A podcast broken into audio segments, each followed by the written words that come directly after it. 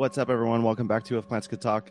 This is Garrett. I'm your host. This conversation took place on August 21st, 2022, with my very special guest, Shady Plant Lady, also known as Cheyenne. Cheyenne joined me virtually today from her indoor jungle in the Seattle, Washington area. Shay was an awesome human being to spend an hour and 10 minutes with. And if you stick around till the end of this episode and watch the video options on either YouTube or Spotify, you'll get to get a tour of her indoor garden, her indoor jungle. She has roughly a thousand plants growing under artificial light, uh, all kinds of propagation going on, and really exotic imported house plants and succulents. Her passion for plants was very apparent. I could feel it in connecting with her and getting to hear about her journeys with plant medicine, specifically with peyote and other psychedelic medicines was awesome. I feel honored to have had a woman discussing her experiences with those types of medicines uh, on the podcast. It's a rare occasion. I'm really just happy with this episode overall. If you guys don't follow Shay, make sure to head over her Instagram. It's at Shay, C H E Y D, the letter D, plant lady and that is her website URL as well. I will make sure to plug links to all of her socials and website in the description of this episode. I want to take a moment to tell you guys about my sponsors. If you scroll down into the description of this episode, you will find links to Mezcala Nursery. They are located in Long Beach, California. Green Touch Nursery, GT Nursery, is located in Bellflower, California. Big shout out to plantly.io you can go into your web browser and type in plantly.io or go into the App Store for Android or iOS and download the free Plantly app. If you're interested in becoming a vendor, I have provided a link for you to do so in the description of this episode. If you are interested in feeling healthy, looking healthy, and being healthy, check out the link to Real Mushrooms. It is a mushroom supplement company offering all different kinds of mushrooms in both powder and capsule form. If you use my link in the description of this episode, you will get 10% off your first order. Real Mushrooms. All right, here is Shay, Shady Plant Lady. Cheyenne, welcome to the show. Thank you. Thank you for joining me. You have a, a lovely sight to see behind you. Thank you. nice backdrop. It looks like it would be like a, a green screen because it's so lush. Yeah, there there's a lot going on back there. These guys are eight feet tall or eight foot tall shelving units. Um, and then I have stuff on top of them as well and lights mounted to the wall above them. So it's probably about 10 to 12 feet in total utilizable space. Wow. Stacked yeah. on top of each other too. That's awesome. Yep. You de- you're dedicated. Yeah. I've gotten really into the vertical gardening. It's been a lot of fun. Um, I started building living walls at my old apartment, and I just love being able to utilize more space like that. And then obviously, it creates like something really nice to look at too. Yeah, I'll say that's awesome. Can't what's vertical? Yeah. I'm not sure I understand what vertical gardening is just means it kind of goes upwards instead of sprawling out along a flat surface. So you get to use more upward space instead of just being limited to what uh, surface area you have available on a shelf or the ground or something. So essentially, you're kind of training these plants, right? Yeah. Okay. Yep a lot of them kind of climb naturally, but um, giving them the wall to climb on, they don't really need the moss poles and stuff. I might have to tape them up here and there, but for the most part, they just kind of do their own thing. It's their natural patterns. That's awesome. Right before we started, I had a plant fall down, a philodendron, a heart shaped, the heart philodendron. it was up there. Yeah. It fell off the wall right before I admitted you to the waiting room. I was like, oh my God. Oh no. cool. Uh, so when, where did you, uh, when did you discover plants, and how long have been plants been a part of your life? Ah, so I mean, I had two grandmothers. My grandma Duffy was like my dad's grandmother, and then my my Ling. Um, she's my stepmom's mom, the old Filipino lady, and they were both avid gardeners as I was a kid. Um, I li- remember living in Bremerton, and Ling had our entire backyard just like produce garden, and so we'd have fresh peppers and tomatoes and and flowers and stuff that she grew. And she would spend most of the days out in the garden. And the same thing with my grandma Duffy in New York. Um, I lived on Long Island for seven years and most of my family's out there still. But my grandma Duffy also had like a big lush flower garden in her backyard as well, where my family still lives. Um, and gardening didn't really enter my life as an individual until I was an adult, maybe 2017 is when I really found gardening. Um, I worked on a produce farm alongside working in a restaurant. So I met Ryan, the owner of Steel Wheel Farm up in Fall City, because he would sell produce to the restaurant I was working in. Mm-hmm. And so I started working with him part time out in the fields and stuff like that, and just like starting seeds in the greenhouse and like transferring plugs and harvesting and like driving trucks through the fields and like loading up thousands of pounds of produce. And it was so awesome. much fun. I was exhausted all the time, but it really gave me a different relationship with food, especially mm-hmm. just because it's so different to see it go from a seed all the way to a finished product on a plate. Right. Um, and not long after I worked with Ryan, I started collecting succulents. Um, I kind of just walked past one in like a grocery store one day. I was like, oh, you know what? This would look nice in my windowsill. Let me give it a try. And one of the first ones I picked up was a lithops, mm. and notoriously difficult plant, especially as a new gardener, because you don't understand that these things like really don't want to be watered all the right. time. So yeah, I want to say it was 2017. I was living in Kent, Washington, and I had like the perfect patio railing to like set the plants out on the summer, and then I could bring them all into the windowsill in the winter. Mm-hmm. And then it just kind of got out of hand. Um, my first loves were definitely succulents and cacti. And I think by the time I moved out of that place, it was an entire carload of pots and plants. Um, uh-huh and yeah, it was a lot. And I started taking care of houseplants probably in 2018 or so, but because I was a lazy waterer and I was working so much, I didn't really have time to give them the care that they really needed. Yeah. Um, I was working two jobs a lot of the time, whether it be in a restaurant or the farm or different restaurants and stuff like that. So I didn't get as good at those until probably 2019 or so. Mm. But yeah.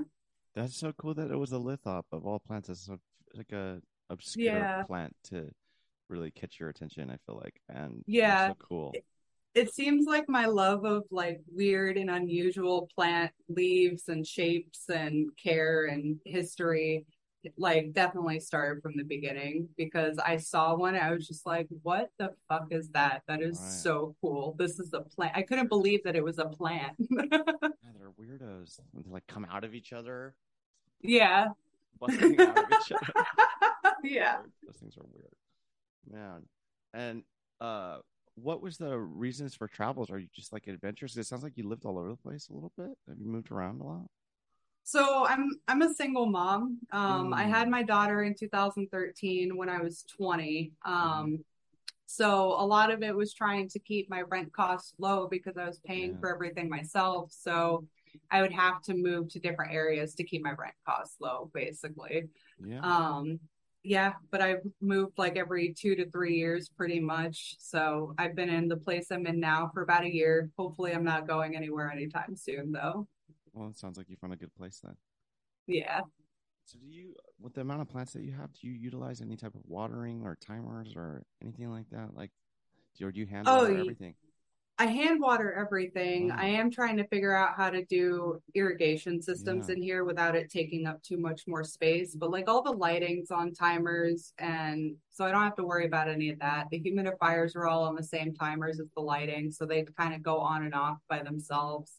Yeah. So it makes that part of it really easy. But watering is definitely like it spans multiple days a week because if I were to spend the entire day doing it, it would probably take me like six to eight hours. Yeah, I could see why utilizing irrigation would be really helpful with the amount of yeah. that you have. Yeah, especially in the different walls types too. too, right? The, the like, yeah, totally different requirements. Yeah, that's the tricky part too. I mean, like thankfully all this behind me is kind of like all on the same vibe, so I don't have to worry about it as much, but like my cacti and my succulents and all that are still on completely different schedules. Thankfully, you know, they're all on more of a bit of a neglect cycle, which they're Mm. fine with. Mm. And so, did you take like a lot of the love and passion from uh carrying, like tending produce? I did, yeah. Um, there was also livestock there, so I kind of That's a trip. Uh, yeah, we had chickens, pigs, and cows, and the pigs were like my best friends. I would go visit them almost every day and like hang out in their pen with them. They're like giant dogs. Um, they're such loving animals and they're so funny. Um, but tending produce definitely made me have a deeper appreciation for the world around me because it's it's really hard work to grow a lot of produce like enough to even just sustain yourself it's Mhm. it's difficult and it takes a lot of work and it's it does require some passion behind it Yeah. and it requires faith in yourself i think being Okay. able to grow something from start to finish to to be able to enjoy it and share it with other people Yeah, it's kind of a daunting task. Anytime I get like, I don't know, uh peppers or I have strawberries and anytime I get that kind of stuff, I'm like, oh man, I hope it live. Like I really want it to Mhm. live. I really want it to Yeah. survive. It's like a yeah there's a lot of pressure Yeah. yeah Yeah. with a with a house plant it doesn't it's i mean it, don't get me wrong the passion is still there and the care and the love is still there but when it comes to food especially for people that are like food insecure too it's like Mm. if you lose that it's even more of like a, a gut punch kind of um Yeah. It's it's different it's a different kind of love i think So are you like familiar with it? Because I work, I just started working in produce recently and, and started learning about some of the things that the place that I work for is doing, like food deserts. I wasn't even really aware that like, pro, I guess a lot of there's there's a problem in this country where there's areas that don't have produce. They don't have access to a Yeah. lot of produce, and so Yeah. like, they call it like a food desert or something. I don't know. so they're like Yeah. food to them. it's so I remember visiting Louisiana down in New Orleans, um, probably in 2016 or something like that. And I staged at different restaurants down there because I had I had wanted to move down there at one point. So I was trying to like look at potential jobs and stuff. And when I started talking to some of these restaurant owners about like the local produce, like what do they use when it's in season, like the soil down there isn't good for growing produce and like what they can grow isn't the greatest quality. So a lot of it is having to be shipped in from other parts of the country which Or, is like rough. hydroponics too, right? yeah exactly. Yeah. you can't utilize the earth that you're living on which is kind of a bummer especially down there for the farmers that do it because they have to work so much harder and they have to find so many workarounds to make it work down there because their soil quality. Yeah, I listened to, I don't know who it was, maybe it was Sad Guru talking about how the fertility in all of the world's soil is like dwindling. And we're like on the verge of, uh, of like in the near future of, of our soil not being able to continue to be used to grow food because of how yeah crazy we do it. Mass, mass, uh, what is it? Uh, factory farming. factory farming yeah. Yeah. we're just depleting all the natural resources that are in that soil and in the earth and it's we're not doing the upkeep to revitalize it um Mm, cover crops aren't being used uh tilling in isn't being utilized very much and i think our soil health is like a really big concern Yeah, it's not something that people talk about a lot because I was like the first time I heard somebody like ringing the alarm, like, "Yo, this is serious. You need to pay Yeah. attention."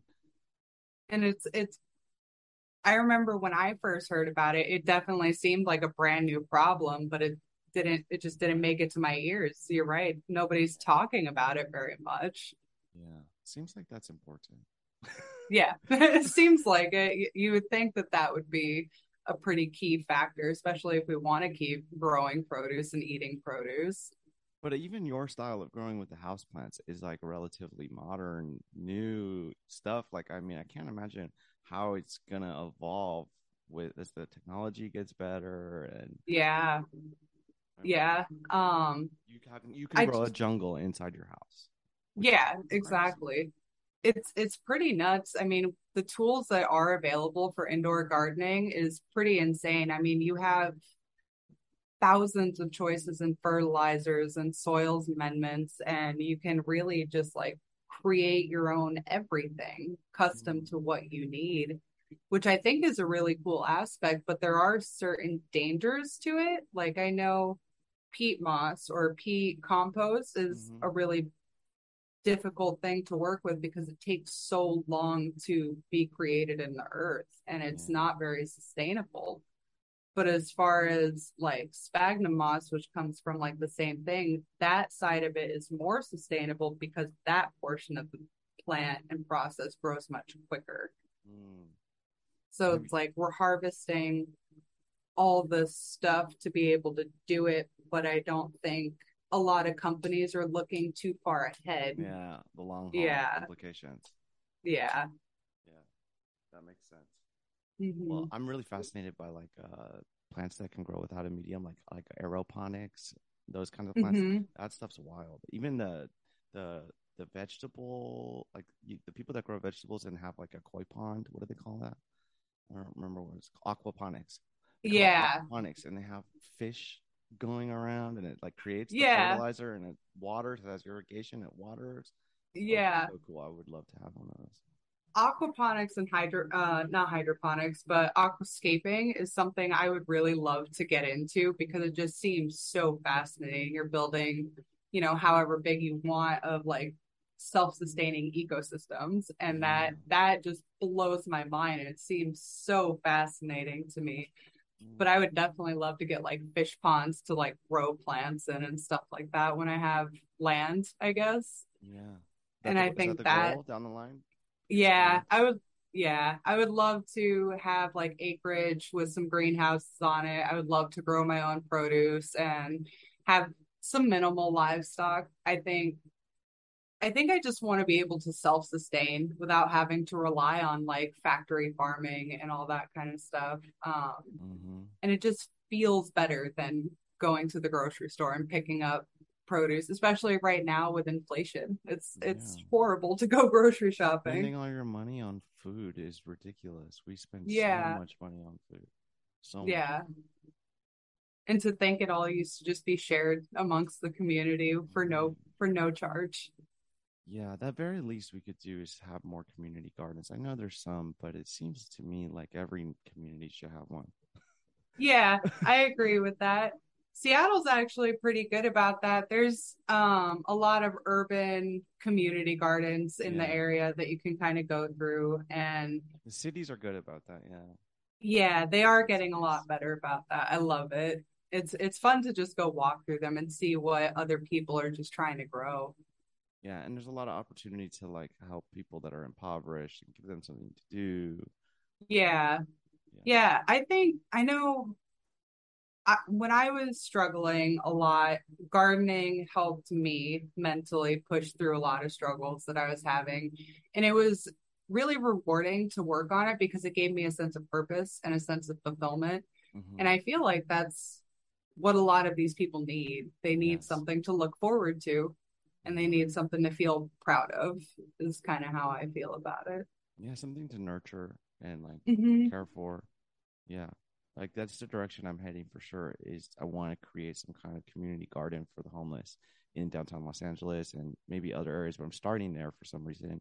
Uh I want I want that to be like at least if if we're not gonna we're not gonna have any programs or be able to help them and house them, like can we at least fucking make it a little bit more enjoyable for them, Yeah, please? like seriously. food and like you know something to do? give them purpose? anything. Yeah, I know there there's a ton of NIMBYs here in Seattle that and homelessness is a really big problem out here, especially downtown and stuff like that. in the rain. Yeah. What the fuck? Yeah. Yeah, man. Like these guys do not have it easy and I really feel for them out here because they're getting constantly getting kicked out of every place that they set up a camp. Oh, and it's God. like That's fuck, like as soon as they get on their feet, like they have to do it all over again. And it's like a constant cycle of like breaking down, setting up, et cetera, et cetera. Out of sight, out of mind doesn't work. Exactly. It doesn't what, work. That's what got us into the situation. Is pretending like Exactly. that's not happening. You know, like yeah, it's it's not our problem because it doesn't affect us. yeah, Yeah. It's just how the world is. We have people Mhm. living on the streets. Yeah. And that like that itself is shitty as hell because like imagine you have a son Yeah, and I've had to explain to my daughter, she's nine now, um, like unfortunately, yeah, there are people that live in tents on the side of the street because they don't have anything else. And you know, we should always try to help these people if we're in a position to. But Yeah. like the face she made when I explained this to her, it's like something broke. And it's like, man, that childlike wonder just kind of gets chipped off about the world around her. And it's so sad to see sometimes. it makes me have a lot of faith in the next generation because my kid, I don't even have him that often, and when he does come around, he he like was talking about it. He did some kind of food drive, like can drive, and was so excited to raise funds for the homeless and like yeah the you could see the heartbreak in his eyes he, that he like doesn't get it you know and i feel like there's a little bit of a disconnect from our our past generation the generation above us kind of didn't have a whole lot of sympathy for it you know yeah. and really Agreed. disregarded and judged and like get out of my face i'm not giving you a dollar that kind of shit was really prevalent in the 90s Yeah. you know? Yeah. Big time. and yeah I, I just i really i don't think we can solve it but we can at least help Yeah. The more people like on the individual level that try their best to do a little bit better every day and give when they can, I think that's going to make more of a difference overall than our government's trying to come up with budgets and plans and shit that just never come to fruition. I think us as people kind of have to take that into our own hands because as we can see like we can't rely on our fucking government for anything these days. It's if just they can't profit then they're not going to do it exactly. We can't rely on Exactly. them for everything. They're becoming more and more useless hmm and everyone's having less and less faith in them. Exactly. Especially over the last like two to three years with Yeah, like covid and all that shit man it's just like my faith i mean my faith broke in the government when trump was elected um hmm but it's just gotten chipped away at over the last few years because like this government really doesn't give a shit about the people. They want to crank the numbers, they want to line their own pockets, and they want to do what's going to benefit them in the long run. It doesn't come down to the actual people anymore. Yeah, well, I mean, replacing Trump with uh, an old man, uh, an establishment, corrupt, fucking amnesia having president is not much better, dude. exactly. It's not. Exactly. It's hard to even watch. It's. I'm like, dude, you need to be in bed, like resting with your family for your final days, man. Like you're gonna die on camera. Yeah, you need to be cranking shit off of your bucket list right Right. now. Travel the world, weirdo. Yeah, I think for. that's another weird fucking problem. It's like it's it's all old white dudes, Yeah, and it's do like want to there's yeah, like what do they get out of it at that point? I mean, other than a lifetime pension and security, but like, why? Why do you want to spend your you know, presumably last years trying to fucking get yourself stressed out to the point you can't sleep for four to eight years. Yeah. Why well, would you wanna do their that to yourself? Generations are lined with pock with money. They don't ever Mhm. have to worry. You know. Yep. Yep. That's really all it comes down to is them looking out for themselves. Really. Exactly. I agree. It's very sad. Very very sad. Mhm. But yeah, I like even just making one person smile, like a homeless person. You know, just even you know just seeing them have like some excitement. Yeah. Like your Yeah. video that you posted the other day of you giving out plants to these guys, that was so awesome. And I bet that made a huge difference in some of their days. Thank you. Mhm. The one that got, came back was like, let me get a fat one. I started laughing so hard. He seemed so sweet.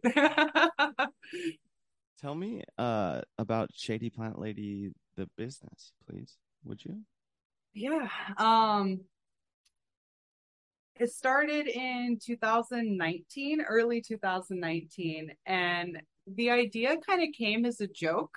Mhm. Um my boyfriend at the time kind of suggested offhandedly one day is like, you know, you could sell these things to like make room for new ones that you want to buy and it's like you can give yourself a plant budget that way. And I was like, oh shit, that's, I guess that's true. I guess I could do that. And then I played around with it for a while and I was like, fuck it, I'm to do it. Why not? Like, I love doing this. I love growing these things. I like giving them out to people. So why not, you know, try and make a side hustle of it? Because I was working in corporate kitchens at that time and the money was good, but it wasn't fulfilling. Um, it was very soul draining. And so I started it, I think I started selling in like July or August of 2019. And getting the messages and like the reviews from people that were like oh my god this is so awesome. This made me so happy. Thank you so much. Like that that alone is enough to mm-hmm. make it worth it for me. And i even now whenever i get a review and somebody's like this is amazing. I'm so glad to be part of this it it lifts me up every single time. Yes. But That's i definitely the true payoff is the gratitude seriously. and people that like get to have the plant right Seriously. Yeah. They get to be happy. They get something that they wanted, and now they get to nurture and love something that I got to nurture and love. And they got to do it. And then a lot of the time, these people become my friends, which is great. Um, a lot of my clients are now my friends, um, and they're all regulars. And I, I don't know what I would do without them because they add so much brightness to my day. But I started with succulents and it was all just ones that I had grown and propagated myself over the years of collecting. And then once I realized that I ran out of plants of my own to sell, I started looking into importing and I started looking into hybrids and different varieties and stuff like that. And then that opened a whole new world of plants for me. And it was mm amazing. There were bright, beautiful colors and weird shapes and, you know, variegated stuff and just I'm like I said, I'm a sucker for stuff that looks weird. So if it looked like out of a Tim Burton movie, I wanted it. I wanted to see yeah. it grow and see how, what the pattern was like. And then it just kind of blew up. Um, it took off a lot faster than I expected. Yeah. And I think in a way I'm lucky that I started when I did because mm-hmm. I got in pre 2020. So I was already kind of established. I already kind of knew what I was doing before mm-hmm. COVID hit and then the plant world exploded. Yeah. Um lost my train of thought. I'm sorry. No, I feel you completely because I had a similar thing where I, I when I launched Etsy, I didn't anticipate it becoming like my Etsy shop was cracking. I lost it. I got, off, I got kicked off Etsy for selling San Pedro, but uh, dude, yeah, it was like, whoa, what? I don't know how to do this. Yeah, we're yeah. Running, what, we're running a business now. It's like, so, yeah, what am I doing? Like, and the world's and then, like on fire. Oh yeah, dude.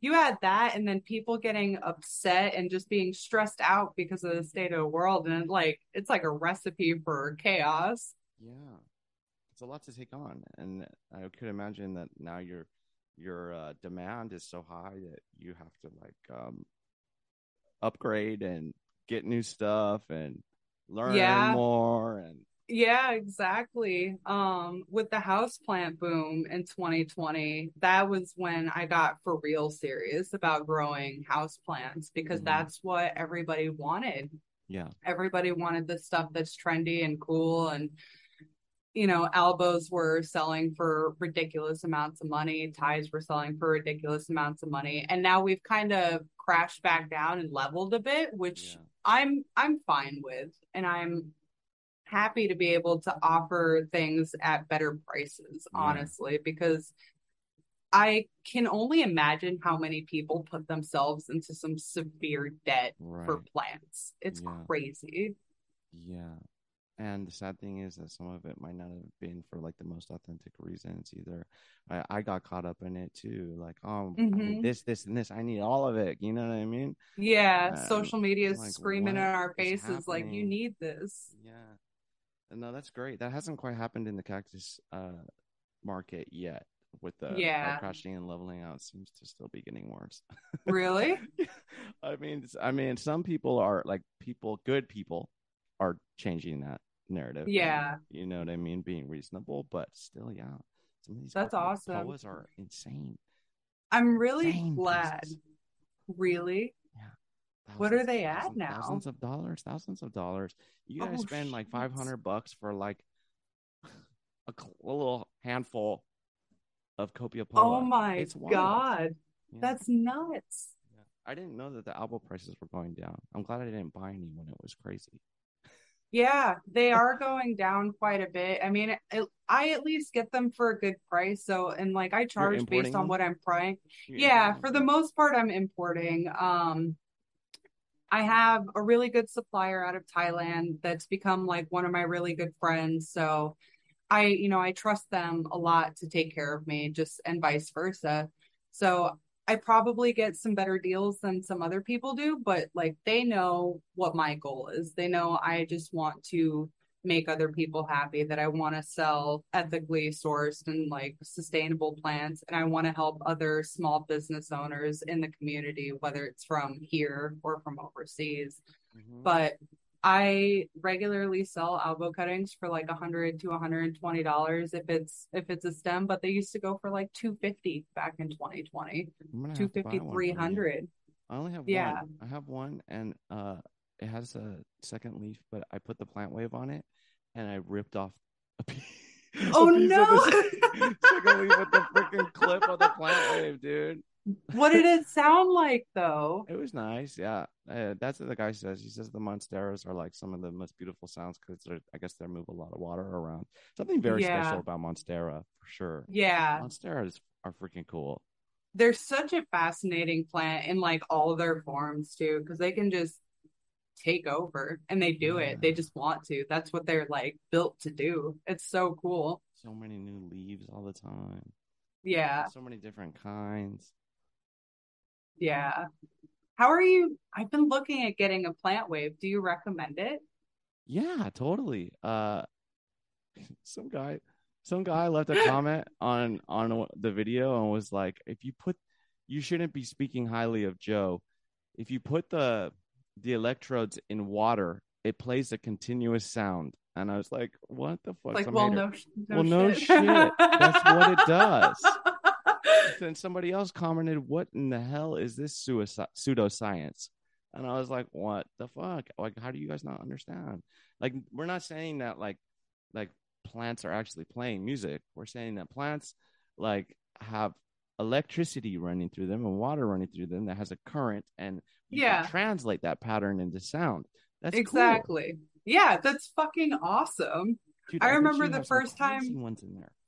That's kind of why I've been thinking about it. It's like I want to know what different plants sound like because, like, obviously they grow different. They have different currencies in them. They have Yeah. they're they're all different. They're all unique, so they must Right. all sound different and unique. And that I want to hear it. I want to see what what happens. with them in a different Yeah. way, you know? Yeah, I They can actually give you some feedback. That going on. you know what I yeah, mean? You exactly. Yeah. Something I mean, they're so responsive to like touch and sound in their environment, and like, th- I mean, we've seen differences in like the way you talk to them. right. So yeah. I just want to hear like their feedback to like what I'm doing. I think being able to have a conversation, so to speak, would be amazing. yeah. They're three hundred bucks. It's totally worth it. You know? Yeah. All Like- right. I think I'm convinced. Dude, he he does this thing where he like puts on a, he did like a whole string quartet. He did loads all these different samples into it and then like has like a hundred plants out there and it, they're all doing different things and it's like harmonious. And the most interesting thing that he told me was that when a good person, like an energy worker, like somebody that is like light, walks walks into some of his installations, that the plants like respond dramatically. When Oh, a certain wow. person walks up to them, wow. they respond like beautifully. Oh, that's amazing. Yeah, I So think you've got me convinced. I Right? I need to see how this goes. I would love. I can't wait to hear what some of those plants do. yeah. I have a question about Monstera. So Mhm. when when they come in with is it called fenestration? Is that what it's Uh-huh. called? Okay, so when they come in without it, is there a, isn't there a way that you can like um, facilitate fenestration by cutting into them or something? What I don't understand how that works. I don't I don't think that's a thing. No? If it is, I haven't heard of it. Somebody told me Um, that one time because like I have some that just push leaves that aren't, you know, they never have ever Like- the fenestrated leaf. Like, are you saying that you can like cut the leaves to encourage fenestration? Yeah, that's what I heard. I don't know if it's true. though. That's why I wanted to ask I- you. I've never heard of that, and I would be like, I would feel horrible doing that to them. I mean, usually it's like a like a light and stability thing. Um, if they have something to climb and they have enough light and they're happy overall, you know, their leaves will start to size up as they go into maturity. Oh. But I've never heard of cutting into their leaves like that. notice like when like uh, say it has all new growth and none of the leaves are fenestrated? I'm always wondering like why? Why are, are they solid, but then the other ones are split? It's weird. I don't know. So that usually happens because some sort of change in the environment that Mm. they are you usually it's like a energy preservation thing if they revert back down to a smaller size without fenestration something in their conditions change whether it was like inconsistent watering or lighting issues or like they got moved or repotted um i see a lot of leaves revert back to a smaller form after repotting because of the stress from it How interesting. Yeah, because I moved one out. I moved when I was getting too crazy in here, so I moved it out, and now all the new growth is solid leaves. I'm like, what's so weird? Why aren't you pushing? Yeah. it? Yeah. it's like you moved me i don't like this spot So, what's your favorite? What's your what? Is there a focal point in your garden? Um, I it I try so hard not to play favorites with them, especially when I talk out Mm-hmm. Like loud. your kids. Yeah, exactly. Um, but I think my big Billy Billietiae is probably my favorite. Mm-hmm. Um, and then like my Thai constellation's a pretty big favorite of mine, but you know, she's she's a Thai constellation, so of course she's gonna be like the centerpiece in a collector's Right. garden. But my Billietiae, I, I got off an eBay auction in 2020, and it was like two leaves that were maybe six to eight inches long, and now she's pushing out leaves that are two and a half feet long. Like they Wow. they're the entire size of my forearm, if not bigger. But Wow. I have brought myself to tears over the idea of cutting that plant because I've thought about just like chopping it up and propagating because it's it's so big and it takes up a lot of room. But like I've had the shears on the stem and I like start welling up because I just can't bring myself to do it. Hmm, Um, yeah. It's like the bigger they The get, the more attached. Yeah, Yeah. the more attached I get. Um, and I actually feel bad. Like I feel guilty cutting up plants because obviously they can feel it to some degree. Yeah. But I want to be able to like have it whole as it's supposed to exist in its natural form. exactly. I think on my the business side of things, I definitely struggle with that sometimes because I want to be able to offer people like whole plants, if that makes sense. Like I want to be able to offer them a specimen, but unfortunately that comes with a higher price tag typically, and people are willing, like more than willing to buy a cutting of a plant at a lower price. And like that's where my personal struggle comes in sometimes. Totally. Yeah. I had something on that. Oh, what are your like? Do you have some really mature specimens, like old big plants? I think my I think my big ones are probably just that. I do have a couple really big ones. I just got a bunch of really big ones in that I'm planning to just kind of keep as mother plants and let them grow out and then I can propagate them later on, but I think I'm going to struggle with that too at that point. Is everything under artificial light? Is there anything outside?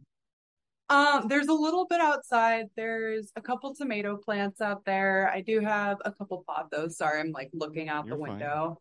Um, I have some, I have a bird of paradise out there. I've got a hibiscus that I found recently. I love hibiscus. Um, Mhm. they're such beautiful plants. Yeah. And then I have variegated nesterium, nest nasturtium. I I can't pronounce it, but they Mhm. they're like little round leaves that just have like they kind of climb up a vine and they have really pretty flowers. Um, but I don't do a ton of stuff on my porch just because it doesn't get the greatest light out there. Can birds of paradise do winter in Seattle? Oh hell no. No. Nope, you got to bring them inside. That's cool. Yeah. What was I gonna say? I had something else on that. I don't know. but oh, I can see. Sorry, I'm a little loopy today. I can fine. see the passion that you have for the plants. It's like one you're you're 100 percent plants. I Yeah. really appreciate it. And uh, we had talked about exploring mental health a little bit. Yeah. Would you be it. okay with with going into that? Of course. Okay, because I, mean I have PTSD and uh, depression and anxiety and uh, you know Mhm. s- struggled with addiction for many years. So I'm just curious, like how that's been a part of your your plant journey. I I genuinely believe that, you know, in addition to my daughter, that gardening has saved my life.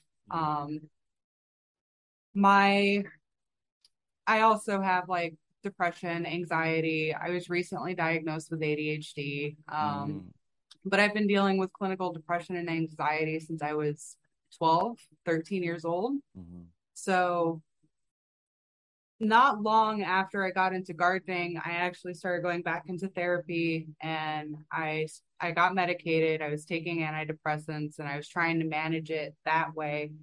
Um, but I think the real relief came from these, honestly. yeah, It it gave me something to look forward to and take care of and you know, a way to channel all the negative emotions that I was having with life Mhm. but I I definitely think that they kind of healed me. You know, I always have work to do and progress to make, just like all of us do. But I think for a lot of us in the community, it's helped a lot. But I've I haven't felt quite as at peace before all this happened. just having them and tending them in and of itself is is medicine for sure, right? Yeah, It's For sure. yeah, yeah it's weird i feel like that's some of the stuff like you know like we can't hear the the uh, currents that they're creating when we also can't see their what they're doing to heal us either exactly. you know I think the natural ener- world like- that we can't see Yeah. I think bringing the energy of like plants into your home, like, you know, we everything has energy. Uh I'm I'm spiritual, I'm not religious, um, and I respect the earth a lot. Um, I'm a Native American, so I like I worship the earth around me. Mhm. And I think bringing them into my home and sharing my space with them and building a relationship with them has taught me a lot about myself Mm. and it's you know it helps me appreciate the world around me a lot more too but it has also been a way to build like a safe space. Right. Totally. Yeah. Safe space. I like that description because when you walk into even a therapist's office say if there's plants it feels better in there right? There's Mhm. something about when you walk into a room and there's plants yeah. you can feel it yeah Yes, I can. I don't know. You know Yeah. I mean, it's weird. it's it's definitely um i feel more relaxed when they're around um And when, My- they're, when my- they're happy, you're happy too, right? Yeah, exactly. And I remember seeing like a comic years ago um, about how somebody would name their plants after their friends and how if a plant was doing badly, she would reach out to the person it was named after. And, you know, sure enough, something would like be up with that person. And it was like a subtle green witchcraft, they called it in the comic or something. But there's part of me that like genuinely believes that like there's a cause and effect like that Mm. between plants. Like I have a plant here for my ex-boyfriend and sometimes it looks like shit. And it like usually I'll hear from him in like a day or two like complaining about work or something's going on or something like that. And I'm like, "Oh shit, okay. So maybe there is a little bit of truth to this." Um and Mm. I've noticed like if I'm in a bad mood, like if I get into like a really bad depressive episode or I start getting really anxious about, Yeah. you know, whatever, it's like they start to struggle with me too. yeah, you and can see it in your plants. Yeah. Yeah. And it's motivating. It's like, okay, I need to I need to work on myself and I need to figure out what's going on with me because, you know, obviously it's affecting my environment and I want everything in my environment to be happy, not just me. No, absolutely. That's just such a strange phenomenon. So do you have any? Uh, do you like you said spiritualism? Do you practice any type of? Have you dabbled in like witchcraft or anything like that? Do you do you like burn No. sage? Do you have crystals? I burn sage. Um, that's a pretty, you know, normal thing for me. Mhm. Um, I don't do crystals or anything like that. Um, and unfortunately, I'm not very connected with the tribes around here. But when I was a teenager, I used to participate in ceremonies and like sweat lodges and and stuff like that Mm. really often. And I really wish there was more of that around here. Um, but there is kind of a level of shutout because I look white. Um, Sure. Yeah. So I get referred, like I've gotten referred to as a pretendian, despite, you know, it not Mm. being pretend.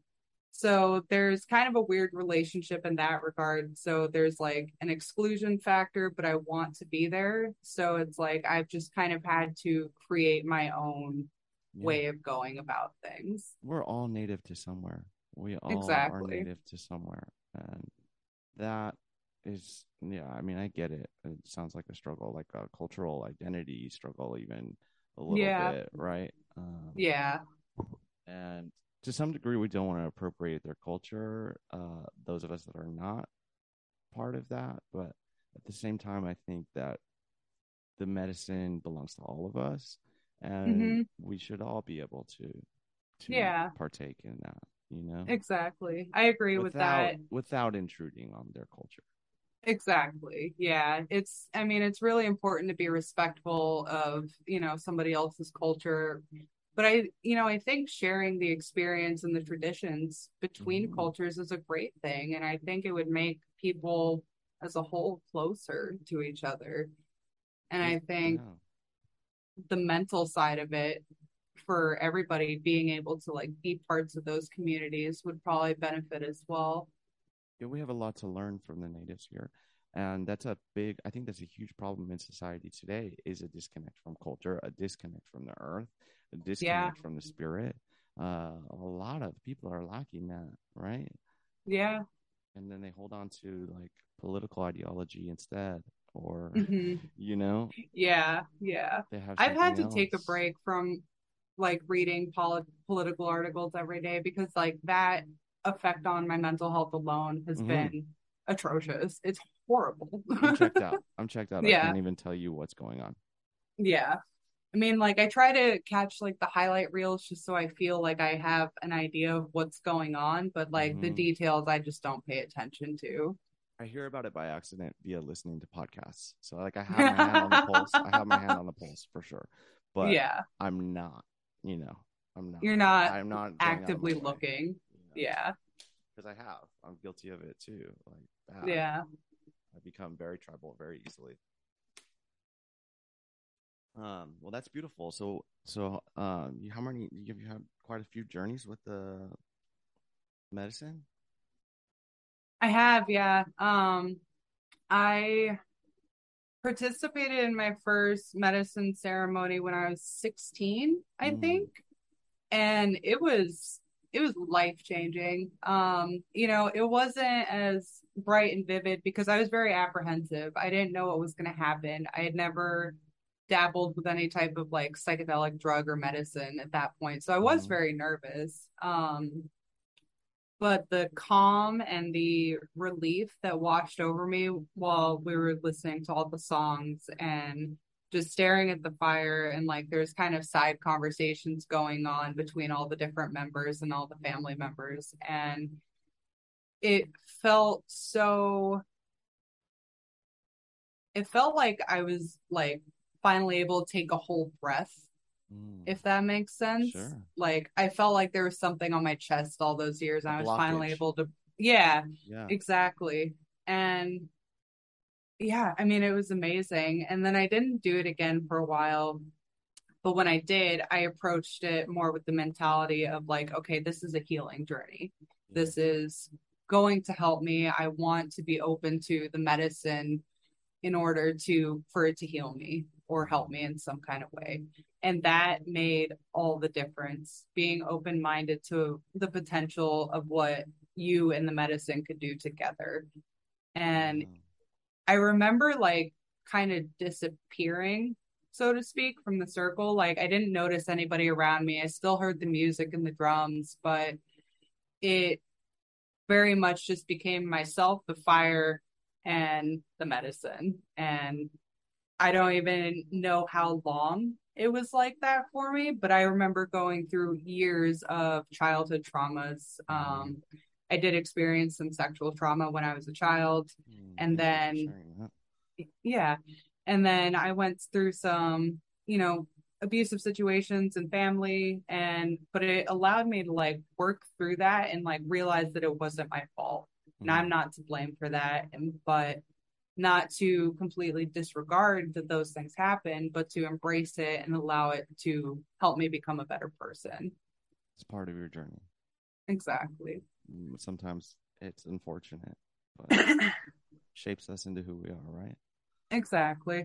I mean, none of us would be who we are without where we came from. So, you know, it it's shitty that it happened, but it I wouldn't be who I am without it today and I wouldn't be a mother to a great child that you know loves me more than anything in the world and knowing that I'm breaking cycles of abuse and trauma and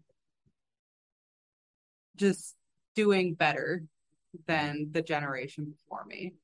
Yeah, that's the most important thing. If we can educate people to come out of their sleep and stop this crazy generational trauma that we have uh, from spreading into the next generation. Man, it can stop with us. And you, you know, you talking about this, I posted something the other day about uh, somebody had want to know some influencer posted about how women need to talk about their psychedelic experiences because it is true you don't see as much of this conversation that's going on in the public about psychedelics uh, yeah. coming from women and uh, i just uh, or even you know anyone other than a man and uh, I just really appreciate it because uh, it's hard for me to find women that want to even come on to the podcast, uh, let alone uh, talk about something like that. And it's very possible that somebody's going to hear this and uh, have experienced some kind of sexual trauma too. Another female, maybe, or whomever, uh, experienced some kind of sexual trauma and heard you talk about how the peyote helped you work through that. And, you know, it very much might inspire someone to do the same. Yeah. So I really appreciate that. Um, of course. Yeah.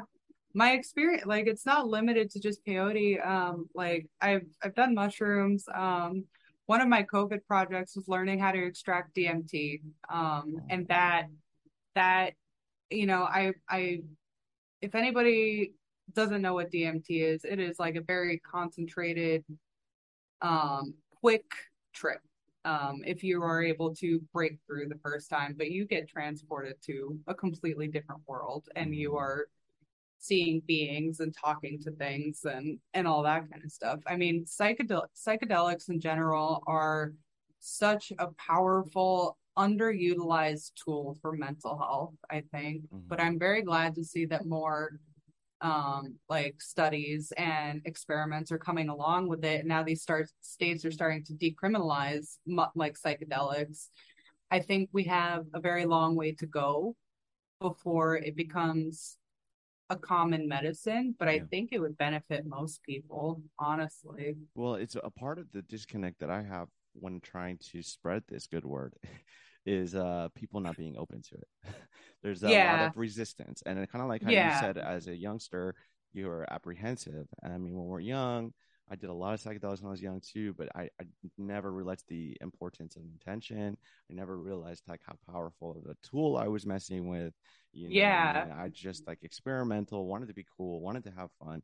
And, yeah, um, I'm hoping that we can inspire the younger generation to start utilizing those types of tools actually responsibly because they're going to do it anyways right? Absolutely so yeah. why not teach them that like there's some therapeutic value in this uh like they're using mdma right now to uh treat adolescents and as uh-huh. a preventative measure for adolescents i mean that's a freaking game changer dude. If you can, yeah. you can step in right after that sexual trauma happened Ooh, yeah. you know what i mean? Can you, can you imagine the years? years of pain yeah years yeah. of addiction and whatever exactly i i think that's amazing. I didn't even know that that was happening in, in adolescence. I think, and you know, that's kind of where it gets tricky too, because there's a lot of information out there, I'll say, um, about how you shouldn't use psychedelics until you're older because of your brain development and stuff. But I think I think it could benefit the younger ones too, Yes. especially the ones that experience trauma and depression and anxiety and bipolar and PTSD. Like the potential to unlock things in your own mind with the assistance of these various medicines is phenomenal. And it's Yes. just so unrecognized. Yeah, no, totally. Especially in a clinical setting. In a clinical Yeah. setting with with people like we're really learning how how to do it correctly and even protocols. The funny thing is that some of these protocols are old as hell. The the one that they Uh-huh. used in the MDMA study, it's from the 80s or 50s. It's from the 50s, and they used it all the way up until the 80s. They already knew this. Yeah, exactly. It's and it's bizarre. like we need to like start taking new approaches. yeah, and di- like different oh, what am I trying to say? I just yeah, I think the, old education ways for sure. yeah, Yeah. education and then just utilizing it differently. yes, And I think the importance of intention, like you said, um, is is very much there. yeah, and moving away from the narrative of demonizing it as a party drug, whatever drug it is. You know, what I Yeah. mean? that old that narrative kind of has some strength still. Like, Yeah. whoa, they're Yeah, they're doing drugs. You know, hmm Yeah. And I think that's another big thing too. I mean, with the younger generation, and I did it myself as a teenager in a young 20s, like there were times I would take it just to get fucked up. But if like we were to teach these kids that are starting to experiment with this thing, like, yo, if you tell yourself you want to heal from something, you can do it with the Right. assistance of this. And if like Yeah. something I would like to try is ayahuasca ceremonies. yeah, Um, I think that would be really beneficial for my mental health. But I feel like if more of these younger people had guides yes, or mentors. influence, yeah, mentors, that's Yeah. that's a better word for it. I think Totally. that would drastically change just the behavior of people overall.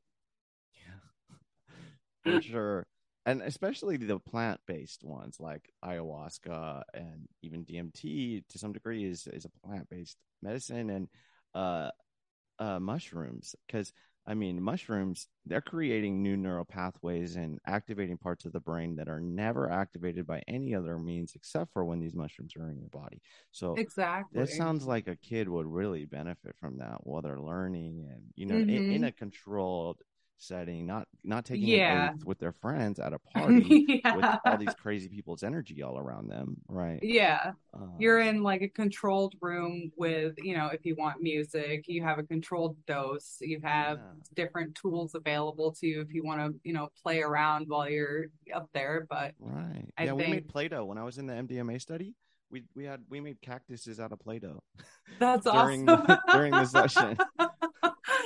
That's so awesome. yeah I definitely, the last time I did like a heavy dose of mushrooms, I made this drawing of like deformed cacti and succulents. And it was like a mix of like oil pastel and colored pencil and paint. And it's just like stuff that I had laying around. But I told myself beforehand, like, I want to do this, like, I want to create something. And I spent what felt like four or five hours on it. And then the next morning, once I'm all sober again, I'm like, you know what? Let me keep working on this. It felt really good. And Mhm. I think the habits that you can form with the assistance as well. There was a point that I was able to quit cigarettes yeah after smoke after doing it was the night of like mushrooms and acid, I think. Yeah, yeah. Um, and that, so the story behind that one, I was supposed to do them with a coworker, but they bailed on me. Uh-huh. And I went home, was like, fuck it, I'm gonna do it. I'm not bailing on myself. I'm doing this. So like I already had gummy acid in my freezer from a friend, and then I took the mushrooms, I took the acid, and then I was like, shit, what did I just do? What kind of ride am I in for? And I ended up laying on the hood of my car for like four hours, just like watching the trees and the stars above me and listening to ODESZA of all things. Um, and it's like, man, I really don't like the way smoking is making me feel anymore. I don't want to do this. Meanwhile, I'm like smoking the whole time too. so of course this is like it's a thing, but the next morning I woke up and I didn't touch anything. Yeah. I didn't have any cigarettes and that lasted for I want to say 3 to 4 months before Yeah. I ended up getting stress from work and picking it back up. Yeah. No, wow. That's So- incredible. the power of intention is is amazing, especially with mm. the assistance of those. Yeah. Absolutely. Are you ready to start showing me some plants? Can we try that? yeah. Let me see. Yeah. I'm gonna move you from the waiting room real quick. So is that like your um like your propagation down there? Like that's are plants that eventually are going to be on offering, or are they offered now? Uh some of them offered now, but Mhm. for the most part it is propagation. Okay. Awesome. And that's your style, your your preferred style of propagating. Do you use box it? Uh, what do they call it? Uh, tubs? Do you use tubs? How do you like? To- I don't use tubs. Okay. Um I this is it. It's either moss or water or in a soil type of Mm. mix. Mm. I have a And then I mean up there Mhm. there's so much more. dude, For the three most part, all this top shelf is up for sale. Uh-huh. And then I have like live sphagnum moss and stuff growing up there. What? It's There's pretty all- low. Yeah, it's pretty low maintenance, so I don't need to check on it very often. But let's see. But so like I grow my own moss Wow. to propagate things in. And it's super fun. It's a really easy plant to deal with. Oh my god. Look at the kitchen. Plants everywhere. they have taken over the house. And this is just That a space thing, huh? Is this just a, a space thing? All the plants being in the kitchen? yeah, basically. Um, they just are too tall for my shelves, so I can't really do a ton with them on the shelving units. That's awesome. But they actually, some of them seem to like this light better in the kitchen because this is Mm. constantly facing this way up towards that light. Dude. Wow. This spot's even cooler. I think I like this spot. In the room? Yeah. Yo, I gotta mimic that. I need a gar I need a uh, a jungle in my room. it's so nice. And it acts as like an alarm clock, too. Oh yeah, because the light turns on. Time to get up. hmm Wicked. Dude, there's fucking plants everywhere. Everywhere. They've taken over my house. Your whole life, they've taken over your life. Exactly. Every time I get new plants in, my daughter just rolls her eyes like, oh my God, more? How old is she? She's nine. Does she love plants inevitably? So She does, yes. awesome. and then this is the ex boyfriend plant that I actually That mentioned. looks like an ex-boyfriend plant. and then, oh, another grow room, no big deal. got some various cacti in here. Uh-huh. And then all my succulents live up here these days. Oh, wow, I forgot that you did the trays of succulents. Dude. Wow, dude. A lot of those are imports or Yep, they- a lot of them are imports. okay. Um, this tray was actually a tray of propagations that my mom took care of for me for the better part of a year. Wow. Beautiful. I love Thank succulents. I think I think they're very underrated. I do too. And I dislike that men seem to think that they're girly. I resent that men think succulents are girly. And houseplants. Yeah, I, I, I resent that gardening seems to be like a women thing, Right. and guys are afraid of it. Yeah. Get your hands dirty, boys. And so this is actually a plant that I found at a local shop years ago, but it's it's a variegated variety of it. And I've never been able to find anyone else with them. Mm. And then I have a tray of like those propagations princess, down there. pink. Is that was that what it is? Is it the same family as the pink princesses? It- It's in the same family. It's Philodendron Royal Queen. okay. Is that anthurium? What is that? hmm Cool. I think these are regals down here. And then it's like an a hybrid of some type of versicolor. Just a little bit of plants. Just house. uh I I haven't counted in a really long time, but I'm I would guess that there's oh, nearly a thousand in here. Jesus. so cool. Man, I would love to like shoot your your collection with a camera. Do it if you're ever up here. I would love that. I'll definitely come say hi to you one day. Cool. I've been to Seattle once. I went to I went to um Sasquatch Music Festival at the Gorge Amphitheater. Well, this has been absolutely fantastic. I feel like Yeah, it's not been run out of things to talk about at all, and uh, I really enjoyed it. You caught me on a Me good too. day too. You actually Yeah. really. It's awesome. Sweet. So, what's your website URL? Uh, it is www.cheydplantlady.com and it's C H E Y D, not S H A D Y. and your handle is the same, Shady Plant Lady, right? Yep. Awesome. Well, it's been a pleasure. Thank you for sharing everything that you did, and Yeah. I will I will share feedback with you if it comes up, and uh, Yeah. put people in touch if they're if they want to talk. Absolutely. Yeah. I'm I'm always open to talk like mental health and like the benefits of gardening with mental health. So if anybody ever wants to talk about any of that stuff, I'm super happy to. Well, I look forward to seeing where you go with all this. You definitely got there's a there's some light at the end of the tunnel with your plants. Yeah, there there definitely is. Thank you so much. Absolutely. All right, we'll do it again sometime. Yeah, absolutely. All right, Shady Plant Lady, everyone. If everyone could please like, review, and subscribe to the podcast and hit that share button, we would both appreciate that greatly. Stick around for one second. Bye.